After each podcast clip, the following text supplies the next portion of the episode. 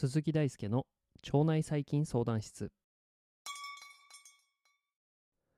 現役の腸内細菌研究者がお届けする腸内細菌相談室。室長の鈴木大輔がお届けします。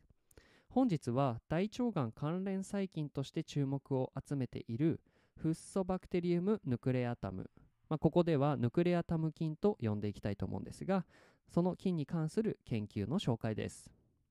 研究の概略としてはアスピリンの摂取がこれアスピリンって鎮痛剤とか使われるアスピリンの摂取がヌクレアタム菌選択的に増殖を抑制して腫瘍の形成を抑制するというものです。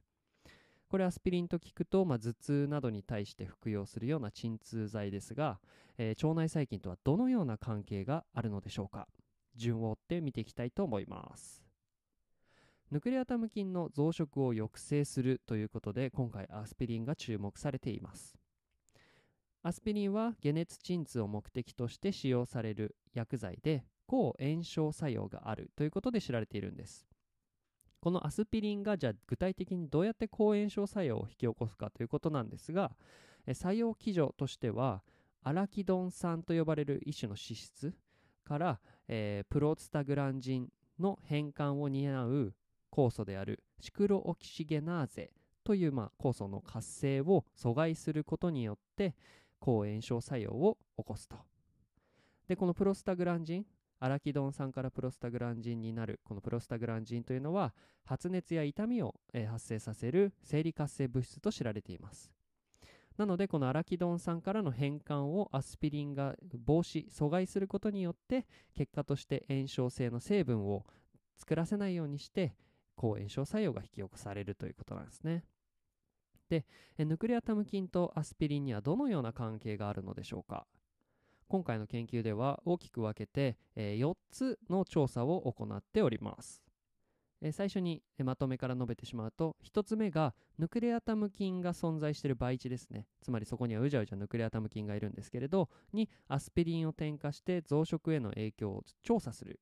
という研究。2つ目がヌクレアタム菌の培地にアスピリンを添加してヌクレアタム菌自体の遺伝子の発現量を調査する。で3つ目が腫瘍形成モデルマウスというですね大腸がんの研究とかでよく使われるモデルマウスにヌクレアタム菌とアスピリンを投与したらどういう腫瘍形成性となるのか腫瘍はどうやってできてくるのかあるいはできすぎるのかできないのかとかそういうことを調査する。で4つ目が大腸がん患者についてアスピリン服用群と非服用群つまり飲んでる人と飲んでない人でヌクレアタム菌の存在量を調査するというものです。これらの、まあ、調査結果について順を追って説明していきたいと思いますまずヌクレアタム菌の培養とアスピリンということでヌクレアタム菌の培地にアスピリンを添加して、えー、増殖への影響を調査した結果についてですアスピリンをヌクレアタム菌の培地に対してですね1ミリモーラーから10ミリモーラーという濃度範囲で添加していきます。また、ネガティブコントロールとして、まあ、培地成分としてのですね、トリプティックソイブロースという、まあ、その、なんていうんだろう、大豆の、なんかその、だし汁みたいな っていうイメージでいいですかね。大豆のだし汁みたいなものを入れて、まあ、そのアスピリンを添加した場合と、まあ、その大豆のだし汁じゃそんな影響ないだろう。まあ、増殖が増えるぐらいだろうみたいな。まあ、そういうところでネガティブコントロールとして扱っています。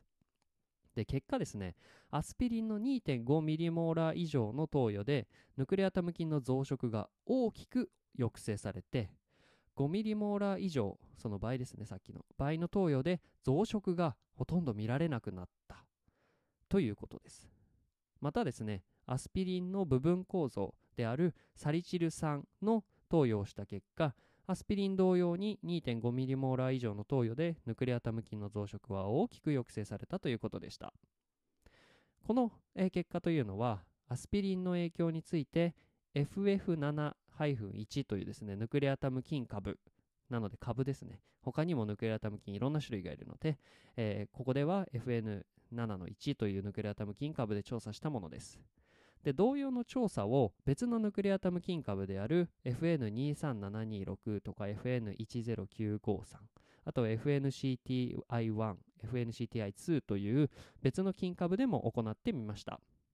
するとですね、もちろん菌株ごとに増殖曲線というのは変化してきますが、いずれもアスピリンの 2.5mmR の投与によって増殖が大きく抑制されているということが確認されたんですね。さらに大腸がん関連細菌であるえーと、エンテロトキシジェネティックビフィ、えーと、バクテロイデス・フラジリスという細菌とかあとは大腸菌についての調査も行ってきました。結果ですねヌクレア、えー、ヌクレアタムじゃねえ スピリンの 2.5mmR の投与によってこれらの細菌についても増殖は抑制されたんですけれどヌクレアタム菌ほど、えーと劇的な増殖抑制効果は確認されたなかったということです。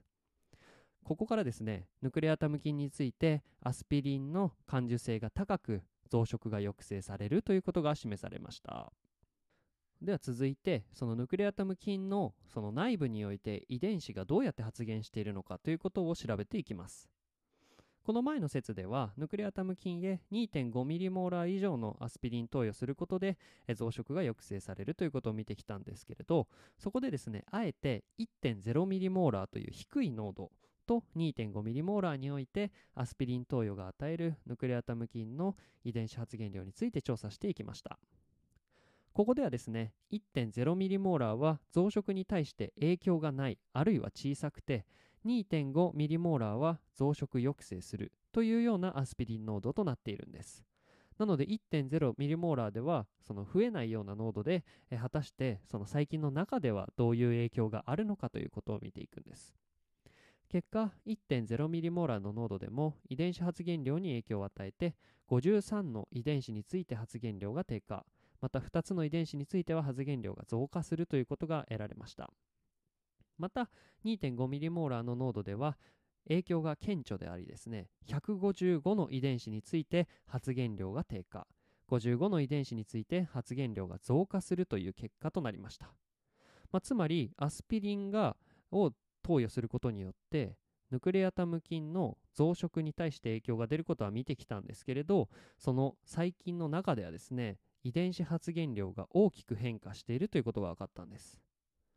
ここで遺伝子発現量が低下していた遺伝子についてはヌクレアタム菌の接着関連タンパク質である FAP2 や、え輸送タンパク病原因子あるいはハウスキーピング因子と呼ばれる、まあ、その細菌が生きる上で重要な遺伝子について発現量が低下しているということでした。つまり、ヌクレアタム菌と腫瘍形成に関連すると推定される遺伝子、あとはヌクレアタム菌の増殖そのものの増殖に関連する遺伝子の発現抑制が確認されたということです。ここではどんどん実験を進めていきまして今度はアスピリンとマウスの腫瘍形成を見ていきます、えー、ここではですね、えー、モデルマウスとしてがん抑制遺伝子に対して変異のかかった変異が入ったマウス APC ミンマウスと呼ばれるマウスを用いていきます、えー、ここではですねこの APC ミンマウスに対して、えヌクレアタム菌を投与したりアスピリンとヌクレアタム菌を投与したりというような実験を行っていきます。APC ミンマウスへのヌクレアタム菌及びアスピリン投与の結果ヌクレアタム菌の添加のみではポリープが3個程度多くて14個程度発生した。つまりヌクレアタム菌入れることでポリープが多く発生したのに対してアスピリンを投与することによって腫瘍の形成がなくなったということです。ここの研究を通しての仮説としてはアスピリンがヌクレアタム菌の増殖をさっきの培養の実験で見たように抑制してヌクレアタム菌の増殖抑制がこのモデルマウスの腫瘍形成を抑制するというものです。しかしですねこの実験系ではアスピリンが腫瘍形成を抑制した。つまりヌクレアタムが介在しないという仮説というものも、えー、否定することはできなできません。ここで著者らは、えー、今回のアスピリンの投与量は、えー、腫瘍形成に対して与える影響っていうのはごくわずかであってまた抗生物質の投与によって腸内細菌を死滅させた上で腫瘍の量が変化減少するという介入研究があることからですね。今回アスピリンが腫瘍形成を抑制するというよりもむしろヌクレアタム菌の増殖抑制を経て腫瘍形成を抑制する可能性が大きいというふうに考えているそうです。最後にですねアスピリンを服用しているあるいはしていない大腸がん患者のポリープにおけるヌクレアタム菌の存在量を求めています。結果統計的に優位にアスピリンを服用している患者についてヌクレアタム菌の存在量が低下しているということが確認されました。本研究ではですね一般に流通しているアスピリンが大腸がん関連細菌であるヌクレアタム菌の増殖を抑制し遺伝子発現量が変化することまた大腸がん使用中での存在量が変化するということが明らかとなりました。細菌に、まあ、その特異的にこの細菌にフォーカスして、えー、効果があるということは病原性細菌のみを狙ううちにして疾患の予防とか進行の防止をする可能性というものを示唆しております。アスピリンという比較的な単純な薬剤でも腸内細菌層に影響を与え疾患との関係性が今後も明らかになってくることでしょう今後も腸内細菌相談室では最新の研究結果を噛み砕いて説明してまいりますわからないこと、難しいこと、紹介してほしいことがあれば、Twitter や Instagram、ノートコメント欄にてメッセージをお待ちしております。それでは本日も一日お疲れ様でした。